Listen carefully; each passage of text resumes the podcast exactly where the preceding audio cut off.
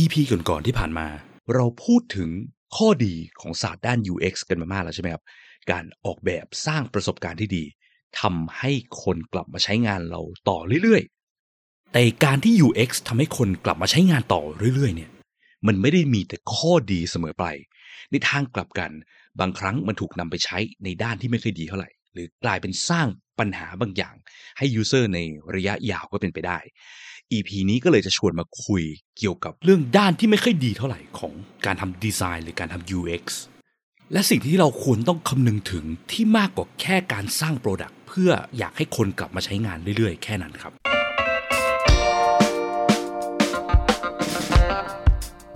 ยินดีต้อนรับเข้าสู่ผักสดพอดแคสต์ รายการที่จะพูดถึงการพัฒนา product ให้ดีที่สุดสำหรับลูกค้าของคุณ เพื่อธุรกิจที่ยั่งยืนกว่าด้วยกระบวนการ user experience design และ research กับผม พิษพิจารณาลัตนาที่คุณ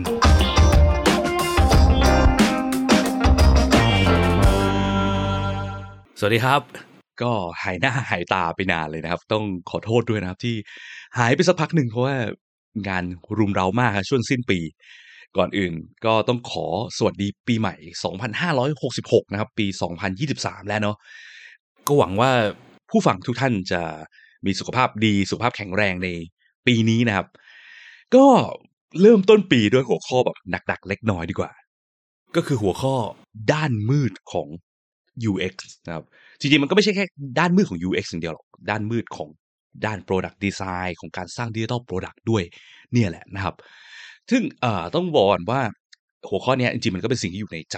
ลึกๆมานานแล้วนะครับ ประสบการณ์จากการทำงานที่ผ่านมาเนี่ย มันก็พบว่าหลายๆครั้งทีม UX ถูก Business เอ่ย Marketing เอ่ยทีม Sales ทีมนั่นทีมนี่เนาะสั่งให้ทำในสิ่งที่เรารู้ว่าถ้าเราเอาสิ่งนี้ไปเล่าให้ User ฟังเนี่ย User ด่าแน่นอนนะครับ หรือ User อาจจะชอบแค่ผิวเผินเนาะแต่เรารู้ว่ามันกำลังจะสร้างปัญหาบางอย่างให้ User ได้ ในลองเทอมอะไรเงี้ยนะครับ แต่เราก็ต้องทำเพราะอะไรเพราะเราทำงานในในบริษัทใช่ไหมเขาจ้างเรามาทำเนาะมันเป็นสิ่งที่เขาต้องการให้ทีมเราทำซึ่งอินสปิเรชันหลักๆ ที่ทำให้อยากหันมาอัดหัวข้อใน EP เนี้ยก็คือพอดีไปเจอคลิปหนึ่งนะครับ YouTube มัน recommend ขึ้นมา เป็นคลิปของยูทูบเบอร์ฝรั่งชื่อคุณซินเตียโจนะครับ ซึ่งเขาก็ทำงานเป็น Product Designer ที่อเมริกาเนี่ยแหละ มันมีหัวข้อที่ชื่อว่า the manipulative power of design นะครับหรือถ้าแปลเป็นไทยก็คือ พลังแห่งการหลอกใช้งาน user พลังแห่งการหลอกลวง user ของการทำดีไซน์นะครับชื่อหัวข้อก็แรงอยู่นะ แต่ว่าเนื้อหาในนั้นเนี่ยคือผมก็ totally agree เลยครับ คือเห็นด้วยจากประสบการณ์ส่วนตัวที่เคยเจอมานะครับทีเนี้ยก็ต้องขอย้อนกลับไปดูกันนะว่า หลาย ๆ ครั้งเนี่ย คนมองว่า ทีม user experience คนที่ทำงานสายเรียกว่า user experience เนี่ย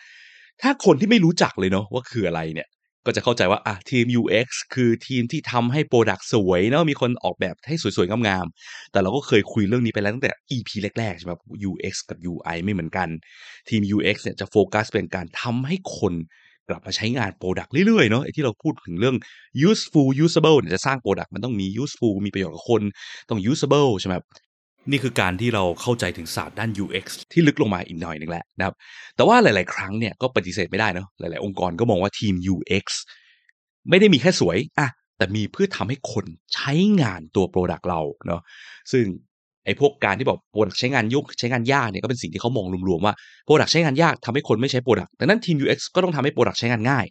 แต่มันไม่ได้มีแค่นั้น หลายๆครั้งมองว่าเอ้ยทำให้คนใช้งาน product ใช่ป่ะ เทคนิคอะไรก็ได้ที่ทำให้คนใช้งาน product เราเรื่อยๆ ต่อเนื่องหรือใช้งานมากขึ้น ก็ควรจะเป็นหน้าที่ของทีม UX ที่ทำเช่นกัน มันก็เลยมักจะมีคนพูดถึงพวกเทคนิคทางจิตวิทยาหลายอย่างที่ทำให้คนใช้งาน product มากขึ้นทำให้คนแบบเอ้ยใช้งาน product เราเรื่อยๆเว้ยเช่น อะไรบ้างอ่าพวกเทคนิคหนังสือ Hook นะครับที่เขาพูดถึงบอกว่ากระบวนการที่สามารถใช้สร้างพฤติกรรมให้ user มาเสพติดการใช้งานได้อะไรเงี้ยมี 4 ขั้นนู่นนี่นั่น หรือหนังสือ Nudge อย่างเงี้ยที่เขาพูดถึงว่าเราสามารถปรับเปลี่ยนพฤติกรรมเราได้โดยการปรับ environment และพฤติกรรมของคนเราเนี่ยมันส่งผลโดยสิ่งแวดล้อมรอบตัวเยอะมาก ซึ่งเวลาดีไซน์ product เราก็สามารถใช้หลักการพวกนี้ในการทำให้คนมีพฤติกรรม กลับมาใช้งาน product ในแบบที่เราต้องการได้ หรือพวกเทคนิคทางจิตวิทยา ทางเศรษฐศาสตร์ พฤติกรรมต่าง ๆ นานาทั้งหลาย ที่ทำให้คนเรารู้สึกดีที่มัน based on สิ่งเรียกว่า cognitive bias ของคนเราใช่ไหมครับเช่นแบบว่า การ provide พวก instant feedback instant reward ให้ user ได้อะไรกลับมาทันที มีการแจ้งเตือนบอกทันที เออ เนี่ยใช้งานแล้วมันเห็น progress เห็นความคืบหน้า เห็นความเปลี่ยนแปลงของระบบที่เราใช้อยู่ การมี notification มาคอยเตือนคนให้กลับเข้ามาใช้งานอยู่เรื่อยๆ เนาะ การใช้ส่วนลดส่วนลดเพื่อกระตุ้นยอดขายต่างๆ หรือทำให้คนอยากกลับมากดดูเรื่อยๆ ว่าตอนนี้มีอะไรเซลล์อยู่บ้าง การใช้เทคนิคที่เรียกว่า gamification เพื่อดึงดูดให้คนอยากจะเข้ามากดเก็บเหรียญเพื่อล็อกอินทุกวันสะสมแต้มสะสมและสะสมนี้ให้เกิดการใช้งานมากขึ้น พวกนี้มันก็ UX เอาไปใช้ได้จริงไหมเพราะมันช่วยกระตุ้นการใช้งานทำให้คนใช้งานมากขึ้น เพราะไหนคุณบอกว่าทีม UX เนี่ยคือทีมที่ทำให้คนใช้งาน Product มากขึ้น ใช้งานไปเรื่อยๆ จริงไหมดังนั้นการใช้เทคนิคพวกนี้ทำให้คนกลับมาใช้งานมากขึ้น เรากดเข้าไปดู Data หลังบ้าน โอ้ยยอดคนเข้าหน้าต่างๆ มากขึ้น Return User มากขึ้น แปลว่าเราประสบความสำเร็จแล้วดังนั้นพวกเทคนิคพวกนี้ที่ทำให้คนกลับมาใช้งานโปรดักต์มากขึ้นเนี่ยก็ย่อมต้องเป็นสิ่งที่ทีม UX ควรต้องนำไปใช้ถูกต้องไหมฮะใครที่ตอบว่าถูกเนี่ย ผมขอ stop ก่อนนะครับ ขอดึงหัวกลับมาก่อนนิดนึงอย่าเพิ่งรีบตอบว่าถูก อย่าลืมว่าจริง ๆ แล้ว วิธีการที่ทางทีม UX ควรต้องใช้เพื่อให้คนกลับมาใช้เรื่อยๆ คือการที่เราโฟกัสเพียงการสร้าง product ที่แก้ปัญหาให้ user ได้จริงๆนะครับการสร้าง product ที่ทำให้ชีวิต user ดีขึ้นจริง ๆ เราทำหน้าที่เหมือนเป็นคนที่อยู่ฟากเดียวกับ userไม่ใช่ฟากเดียวกับ business นะครับแน่นอน business สร้าง product มาต้องการทำเงินเนาะเพียงแต่ว่าการที่ business ทำเงินอย่างเดียว มันมีโอกาสที่มันจะไปไกลไปกันใหญ่เนาะมีการหลอกลวง user อะไรมากมายไก่กองทีม UX ควรจะเป็นทีมที่ช่วย balance ตรงนี้ make sure ว่าการที่ business ทำเงินเนี่ยไม่ได้เกิดจากการหลอกลวงหรือเอาเปรียบ user อย่างเดียว เราทำหน้าที่เป็นคนที่ stand แทน user นะครับ โดยการไปทำรีส่ง research เนาะไปฟัง user ให้มากขึ้น การทำ testing ที่ถูกต้องเพื่อได้มั่นใจว่าสิ่งที่เราสร้างมาไม่ได้สร้างปัญหาใหม่ให้ user นะครับ จะเห็นได้ว่าถ้าองค์กรที่มองทีม UX เป็นแค่ทีมที่ทำยังไงก็ได้ให้ user ใช้งานไปเรื่อยๆเนี่ยมันมีโอกาสที่ มันจะตีความหมายผิดเนาะแล้วใช้ท่าที่ผิดไป เช่นที่เมื่อกี้บอกไปเนาะมันเป็นหลักการเป็นท่าทางจิตวิทยาทำให้คนเสพติดคนอยากใช้ แต่เขาเข้ามาใช้เนี่ยเขาไม่ได้ได้ประโยชน์มากขึ้น เราไม่ได้แก้ปัญหาได้มากขึ้น เราก็ใช้ท่าทางจิตวิทยาพิเศษ ซึ่งสิ่งที่มันจะก่อให้เกิดผลเสียกับ user คืออะไร คือมันอาจจะสร้างปัญหากับ user ใน long term ได้ใช่ไหมเช่น การที่ user เสพติดบาง product มากจนเกินไป เช่น เราก็น่าจะเคยได้ยินกันเนาะเกี่ยวกับพวก การเสพติดโซเชียลใช่ไหมครับปัญหาที่มันเกิดจากการเสพติด Facebook เสพติด Instagram เสพเสพติดโซเชียลเหล่านี้มากจนเกินไป สิ่งที่มันจะแลกมาก็คือมันต้องแลกด้วยสุขภาพของ user ทั้งสุขภาพทางกาย สุขภาพทางจิตนะครับการที่ user เสพติดเกมต่างๆนานาเนาะเทคนิคต่างๆนานาที่เกมนั่นนี่ใช้ใช่ไหมในการแบบค่อยๆ ดึงให้ user เข้ามามีการส่ง notification บอก user user ต้องเข้ามาเช็คอินทุกวัน ค่อยๆ มีการให้ gradual rewards ค่อยๆ ได้นั่นได้นี่ทีละนิดทุกวันที่ user เข้ามา user จะได้ level เพิ่มจะได้ item เพิ่มนู่นนี่นั่นทำให้ user เสพติดเกม และการที่เกมมาทำให้ user เสพติดได้เนี่ยมันไม่ใช่สิ่งที่มันบังเอิญเกิด แต่มันเกิดจากความสามารถของคนที่เป็น product designer ที่เก่งมากนะ user experience designer ที่เก่งมาก behavioral scientist ที่เก่งมากคนที่เข้าใจเกี่ยวกับเรื่อง cognitive psychology เกี่ยวกับจิตวิทยาของคนที่เก่งมาก เทคนิคต่างๆนานาถูกใช้มาเพื่อทำให้ user เสพติด จะได้มีการใช้งาน product มาก ๆ เรื่อยๆนะครับ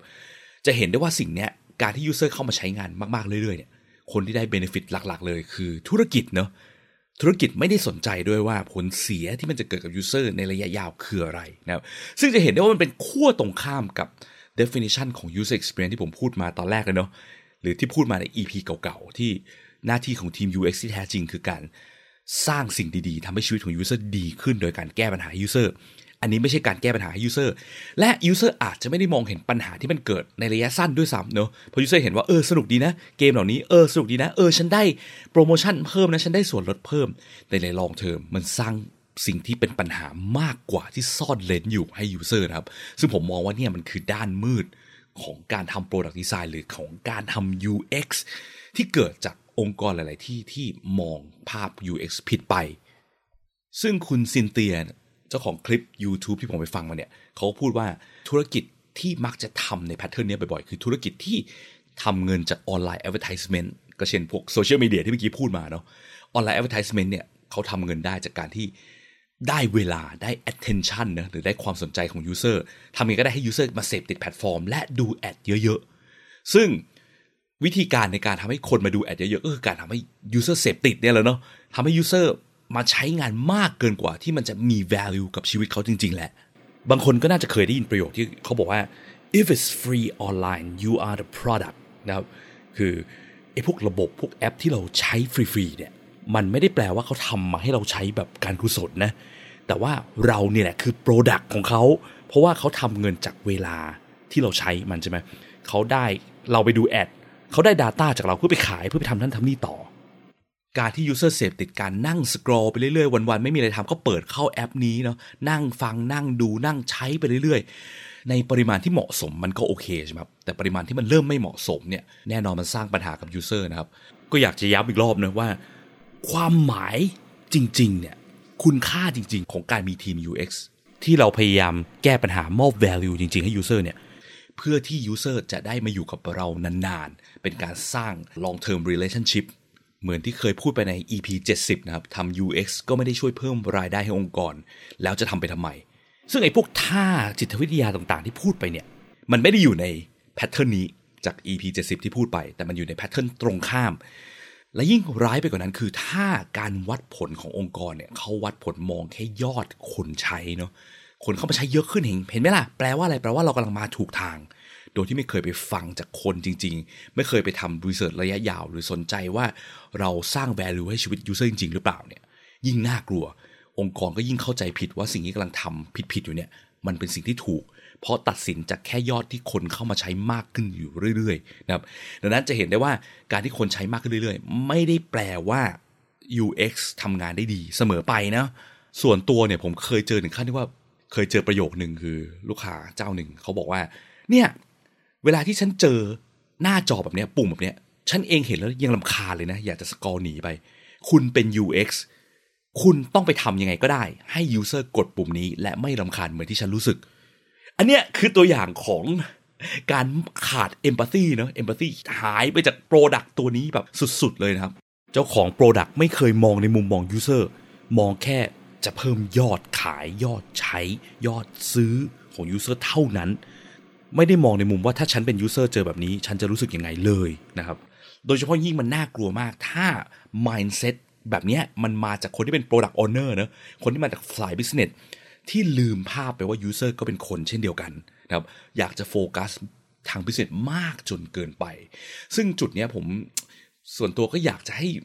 คนที่มีอำนาจต่างๆนานาในองค์กรหันมามองจุดนี้กันมากขึ้นนะครับ หรือหลาย ๆ ครั้งเนี่ยคือมันคงไม่ใช่เป็นสิ่งที่ง่ายเนอะที่จะให้คนที่มีอำนาจในองค์กร หรือคนที่อยู่สายบิสเนสเนี่ยหันมามองในมุมที่ไม่ใช่เป็นตัวเลขหรือเป็นยอดหรือเป็นเรื่องเงินอย่างเดียวนะครับอย่างน้อยพี่ๆน้องๆเพื่อนๆเนาะใครที่ทำงานในสาย UX เนี่ยก็อยากจะให้ช่วยกันผลักดันจุดยืนที่แท้จริงของทีม UX ในที่นี้นะครับ ถ้ามันต้องมีการที่เราพยายามทำให้ user ใช้งานมากเกินไป โดยการใช้งานเป็นการใช้ท่าทั้งด้านจิตวิทยาต่างๆนานาไม่ได้โฟกัสไปยังการแก้ปัญหาหรือทำให้ชีวิต user ดีขึ้นจริง ๆ เนี่ยสุดท้ายมันก็จะไม่ใช่อะไรที่มันลองเทอมเนาะแล้วมันกำลังสร้างปัญหาให้ user อยู่ ซึ่งมันกำลังแปลว่าจริง ๆ แล้วทีม UX ไม่ได้ทำสิ่งที่ทีม UX ควรจะเป็นที่แท้จริงนะครับ ถ้าเราเรามาช่วยกันแบบรณรงค์เนาะให้ ทางอองค์กรต่างๆ หรือธุรกิจต่างๆเนี่ยลดตรงจุดนี้ลงได้เนี่ยมันก็น่าจะทำให้สังคมเรามันดีขึ้นกว่านี้ได้นะครับ แต่ก็เข้าใจนะว่าเพราะสุดท้ายเนี่ยเราทีม UX ที่อยู่ในองค์กรต่างๆเนี่ยเขาก็จ้างเราเนาะเราทำงานเพราะเขาจ้างเราใช่ไหมทีม business เป็นคนที่เขาจ้างเรามา เขามีอำนาจเหนือเรานะครับดังนั้นเราก็ต้องทำตามที่เขาสั่งนะครับจะลุกขึ้นมาก่อการกรบฏทันทีมันก็อาจจะไม่ได้เป็นเรื่องง่ายขนาดนั้นใช่ไหมครับดังนั้นก็ ต้องก็ช่วยกันเนาะเปลี่ยน mindset ให้ได้นะครับ ซึ่งการเปลี่ยน mindset ก็ไม่ใช่สิ่งที่ง่ายเนาะมันก็ยากบางองค์กรก็อาจจะเป็นสิ่งที่ยากมากเหมือนกันนะครับจากอขอ refer ไปยัง EP 52เนาะ UX maturity model เนาะระดับความ mature ในด้าน UX ขององค์กรมันก็แตกต่างกัน ซึ่งระดับความ mature ของด้าน UX เนี่ยจุดหนึ่งที่สำคัญมันขึ้นอยู่กับ mindset ของคนในองค์กร โดยเฉพาะยิ่ง mindset ของคนที่อยู่ในระดับสูงขององค์กรนะครับ mindset เป็นสิ่งที่เปลี่ยนยากมากนะครับสำหรับบางคนเนาะก็ก็ก็เป็นปัญหาหลักที่มันยังมีอยู่แหละนะครับ เกี่ยวกับด้าน user experience หรือการสร้าง product นี่แหละนะครับ แล้วผมก็ชอบประโยคจบของคุณซินเตียที่เขาพูดในคลิปเหมือนกันบอกว่า สุดท้ายถ้าเราไม่สนใจพวกเรื่องพวกเนี้ยการโฟกัสเปลี่ยนการแก้ปัญหา และทำให้ชีวิตของ user ดีขึ้นจริงๆเนี่ยเราทำตามน้ำไปเรื่อยๆเนาะโฟกัสแค่ทำไงก็ได้ให้ user กลับมาใช้เรื่อยๆ ใช้ต่อเนื่อง โดยจะใช้ท่าอะไรก็แล้วแต่ของเราไปท่าจิตวิทยานู่นนั่นนี่ สุดท้ายตำแหน่งงานของเราอาจจะไม่ได้เรียกว่าเป็น user experience designer แต่เราอาจจะกลายเป็นตำแหน่งที่เรียกว่า user experience manipulator หรือว่าคนที่หลอกชักใยหลอกบงการ user ก็เป็นได้นะครับ ก็ EP นี้เท่านี้แล้วกันนะครับ พูดเรื่องเครียดๆเล็กน้อยนะครับ แล้วเดี๋ยว EP หน้าก็คงจะกลับมาต่อเรื่องเครียดๆบ้างอีกนิดหนึ่งแล้วกันนะครับ เป็นซีรีส์สักสองสตอนแล้วเดี๋ยวเราเปลี่ยนไปคุยเรื่องอื่นกันต่อ แล้วพบกันใหม่ EP หน้าครับ สวัสดีครับ สุดท้ายถ้าคุณชอบ episode นี้นะครับ รบกวนช่วยกดไลค์กดแชร์ episode นี้ด้วยนะครับ แล้วก็ถ้าคุณยังไม่ได้กด Follow อย่าลืมกด Follow หรือ Subscribe ในช่องทางที่คุณฟัง เพื่อที่จะได้ไม่พลาดเมื่อเรามี episode ถัดๆไปออกนะครับ หรือถ้ามีคำถามมี feedback หรือว่ามีสิ่งที่อยู่ในใจที่อยากจะฟังเกี่ยวกับเรื่องเกี่ยวกับการสร้าง Product ด้วยกระบวนการ User Experience Design Research เนี่ยนะครับ ก็สามารถกดที่ลิงก์ในฟอร์มด้านล่างของ episode นี้เพื่อที่จะส่งคอมเมนต์ feedback หรือว่าคำถามหรือไอเดีย episode ถัดไปมาให้เราได้เลยนะครับ แล้วก็พบกันใหม่ใน episode หน้าครับ สวัสดีครับ